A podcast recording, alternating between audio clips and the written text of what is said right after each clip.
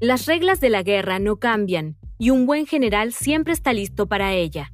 Estudiar las habilidades para la guerra, planear correctamente y saber cómo administrar la tropa son habilidades críticas para un líder.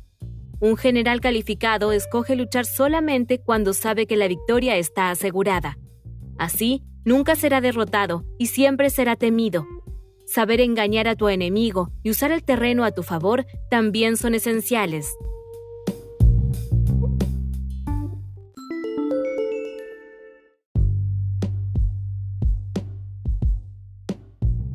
Buenos días, buenas tardes, buenas noches, la hora que sea que estés escuchando este podcast de Pruébalo Digital Marketing. Muy bienvenidos, muy bienvenidas. Este capítulo es un, un clásico, podríamos decir, porque vamos a presentar el libro de Sun Tzu, El arte de la guerra. Este es un libro que yo tuve que leer en la universidad. Es un libro bastante conocido por todos, Así que me imagino que un repaso vendrá, pero muy bien. Pues bien, en este programa de 15 minutos, como siempre, vamos a ir directo a escuchar el audiolibro. El arte de la guerra. Este es uno de los libros de no ficción más populares de la historia. Fue escrito por un general chino llamado Sun Tzu hace más de 2500 años. Aunque fue pensado buscando el éxito de las tropas, en la actualidad es un libro esencial para los negocios. ¿Quieres saber más? Lee nuestro resumen. La guerra en tiempos de paz.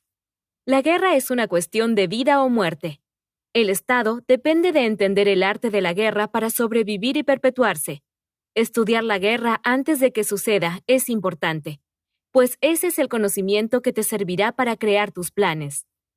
Para Sun Tzu, el general que planifica antes de la batalla siempre vence al general que no lo hizo. Además de conocer las características de la guerra, es necesario conocerse a sí mismo y al enemigo para ser capaces de hacer una comparación. Para entender a los ejércitos involucrados en una batalla, es esencial conocer siete dimensiones. Estas te permitirán saber si vencerás o serás derrotado en el campo de batalla. Las dimensiones son 1. ¿Qué gobernantes de estados en guerra tienen la obediencia total de su pueblo? ¿A quiénes la población sigue hasta la muerte? 2. ¿Cuál de los generales es el más capaz? 3. ¿Qué ejército tiene ventajas naturales, climáticas y conoce la naturaleza del terreno? 4. ¿Qué nación impone la disciplina a sus hombres con más fuerza? 5. ¿Qué lado tiene el ejército más fuerte? 6. ¿Cuáles son los oficiales y soldados mejor entrenados? 7. ¿Qué parte tiene más consistencia en sus recompensas y castigos? Compara cuidadosamente el ejército de tu enemigo con el tuyo, y así sabrás cuáles son los puntos fuertes de cada lado. Planifica de acuerdo con las circunstancias. Si conoces al enemigo y a ti mismo, siempre saldrás victorioso. Planear y ser preciso nunca está de más. No ser derrotado para vencer. Los mejores generales solo entran en las batallas que saben que van a ganar. Los peores solo entran en las batallas. Un general hábil evita batallas donde existe el riesgo de ser derrotado. Así, evita la derrota y es temido. La oportunidad de la victoria viene de los errores del enemigo. Para garantizarla existen cinco reglas esenciales. 1. Debes saber cuándo luchar y cuándo no hacerlo. 2. Debes saber cómo lidiar tanto con fuerzas inferiores como superiores a las de tu ejército. 3. Tus hombres deben tener espíritu de lucha y disciplina. 4. Debes luchar para estar preparado y para que tu enemigo no lo esté. 5. Debes tener la libertad y capacidad militar para comandar tus tropas sin la interferencia de superiores. Evita los puntos fuertes del enemigo. No te enfrentes al ejército enemigo cuando sus formaciones de tropa estén perfectamente ordenadas. Si tiene una posición ventajosa, como un terreno más alto, no te enfrentes a él. Nunca entres en una batalla con rabia. Solo debes luchar si quieres lograr un objetivo. La rabia es pasajera, pero un estado destruido no tiene vuelta atrás. Evita las trampas que tu enemigo te pondrá no conduzcas tu ejército a lugares donde tus provisiones no llegarán o lo harán pasando por terrenos desconocidos. El general y el soberano. Un ejército está comandado por un general, pero éste recibe las órdenes de un soberano. Esta cadena de comando puede crear problemas, y es necesario entenderlos para evitarlos. Un soberano puede estorbar al ejército si da las órdenes equivocadas. Por ejemplo, esto puede suceder cuando pide a las tropas que avancen o retrocedan cuando es imposible hacerlo. El soberano, al gobernar el ejército de modo negligente o colocar a los oficiales en funciones inadecuadas, puede hacer que se pierdan guerras. Estos errores pueden minar la confianza de los soldados y causar la derrota. No solamente el soberano, sino también el general puede tener problemas graves. Las características del general que llevan a la derrota son terquedad, que lleva a la destrucción, cobardía, que lleva a ser capturados, irritabilidad, que lo deja susceptible a insultos, exceso de honor, que lo deja susceptible a la vergüenza, exceso de compasión por sus hombres, que lleva a tener un ejército débil. Puede ser imprudente y llevar a su ejército a la destrucción, o ser un cobarde y ser capturado. Un general puede ser orgulloso o estar descontrolado y sentirse provocado por el enemigo. También puede estar preocupado con el confort de sus propios hombres hasta el punto de impedirle hacer tácticas militares. El general es responsable si su ejército sufre cualquiera de estas calamidades. Las acciones y circunstancias que pueden llevar a un general al desastre son 1. Si lanza su ejército contra una fuerza diez veces mayor, hará que sus soldados huyan. 2. Si sus soldados son muy fuertes en relación a sus superiores, puede haber insubordinación. 3. Si los soldados son demasiado débiles, pueden ser desgastados por los oficiales y desertar. 4. Si los oficiales superiores tienen rabia o son indisciplinados, pueden atacar solo porque quieren y causar la ruina del ejército. 5. Si el general es débil e indeciso, su ejército también lo será. 6. Si el general no es capaz de estimar la fuerza del enemigo y lanza una fuerza inferior contra una superior, acabará sufriendo una derrota aplastante. Estrategia y espionaje. Una guerra prolongada puede agotar los recursos de cualquier Estado, dejándolo débil y vulnerable, ya que mantener un ejército es caro. Es necesario enfocarse en victorias rápidas y decisivas, no en campañas prolongadas. En una guerra debes evitar cercar ciudades amuralladas porque eso generalmente lleva meses de preparativos.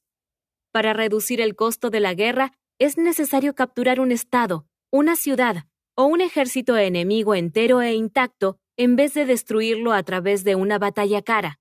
Para lograrlo necesitas de una fuerza mucho mayor que la de tu enemigo. Un gran general va a subyugar a sus enemigos sin luchar, lo que constituye el triunfo final. Los mejores ejércitos se destacan no solamente por ganar, sino también por ganar con facilidad. Otra forma de economizar los recursos de tu Estado es tomarlos de tu enemigo. Quítale todos los alimentos, armas, armaduras y hombres. Eso economiza el costo de abastecer a tus soldados y ahorra a tus campesinos la carga de trabajo para mantener a tu ejército. Las batallas individuales pueden acabar con la guerra. Involucra a los espías. Ellos ofrecen informaciones decisivas sobre el enemigo. También pueden ser útiles para esparcir rumores y secretos falsos en las líneas enemigas. Recompénsalos bien y garantiza su fidelidad. Este es un costo muy bajo a pagar si logras evitar el alto costo de una guerra larga. Y el último consejo implacable de Sun Tzu si planeas un ataque basado en un secreto obtenido por un espía, mátalo. Debes acabar con cualquier persona que sepa el secreto. Así, te asegurarás de que nadie conoce tu estrategia y tu ataque tendrá éxito. Engaña a tu enemigo. El arte de la guerra está basado en la habilidad de engañar y disuadir a tu enemigo. Debes enmascarar tu fuerza con debilidad, tu valor con timidez y el orden con desorden. Confundir a tu enemigo hará que él nunca esté preparado para luchar contra ti.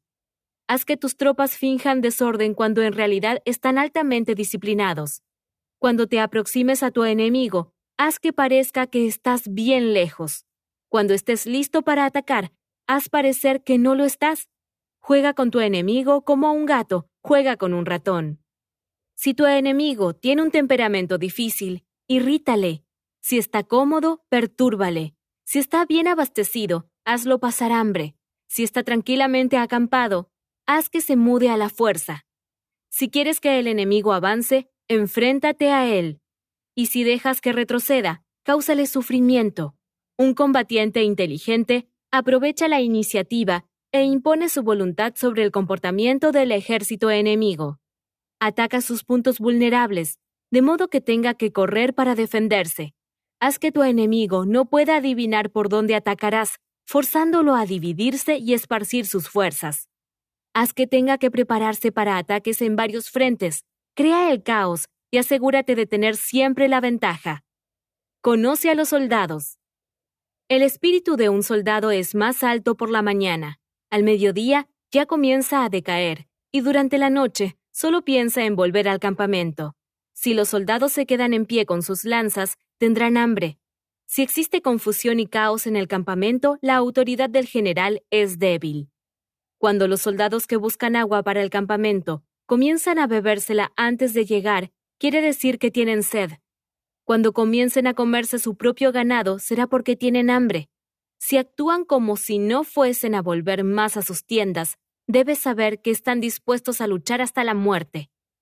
Conoce el terreno. Un buen general sabe dónde luchar y dónde no. Sabe cuáles son las órdenes de su soberano que debe seguir y cuáles debe desobedecer. Debes hacer como el agua que moldea su curso de acuerdo con el suelo donde fluye. Un buen general también tiene que adaptarse a la situación, al terreno y a la disposición del enemigo. Observa el terreno para sacar provecho de sus ventajas naturales y evitar sus desventajas. Nunca escales montañas, vayas contra la corriente o te muevas lejos de tus provisiones. Evita peñascos, lugares cerrados o lodazales en los que una tropa pequeña podría derrotar a un ejército completo. Observa, Entiende los riesgos y las oportunidades antes de comenzar un ataque. Nunca te expongas. Desarrolla toda tu estrategia teniendo en cuenta los elementos que te rodean. Es esencial para conseguir el éxito en la batalla. Disciplina e incertidumbre. Controlar una tropa grande no es diferente de controlar una pequeña. Lo importante es dividir a los hombres en grupos menores. Para controlar tus fuerzas, Usa señales tales como gongs, tambores o banderas. Tus hombres se moverán como uno solo. Los cobardes no se atreverán a retroceder y el valiente no avanzará solo. Un gran general conduce a su ejército como si estuviera formado por un único hombre.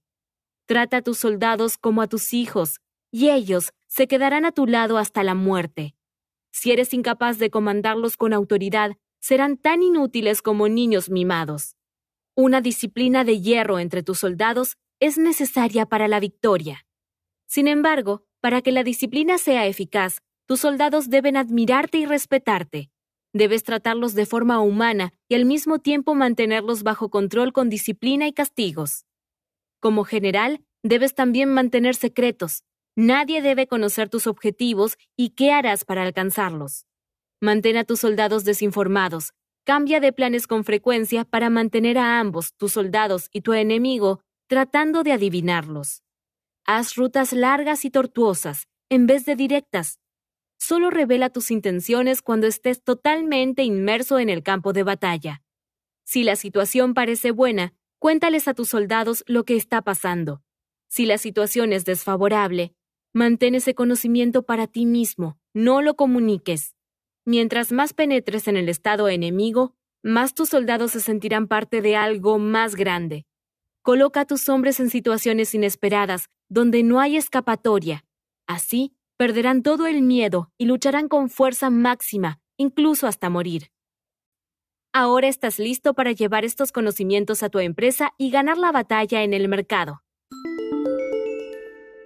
Buena suerte, general.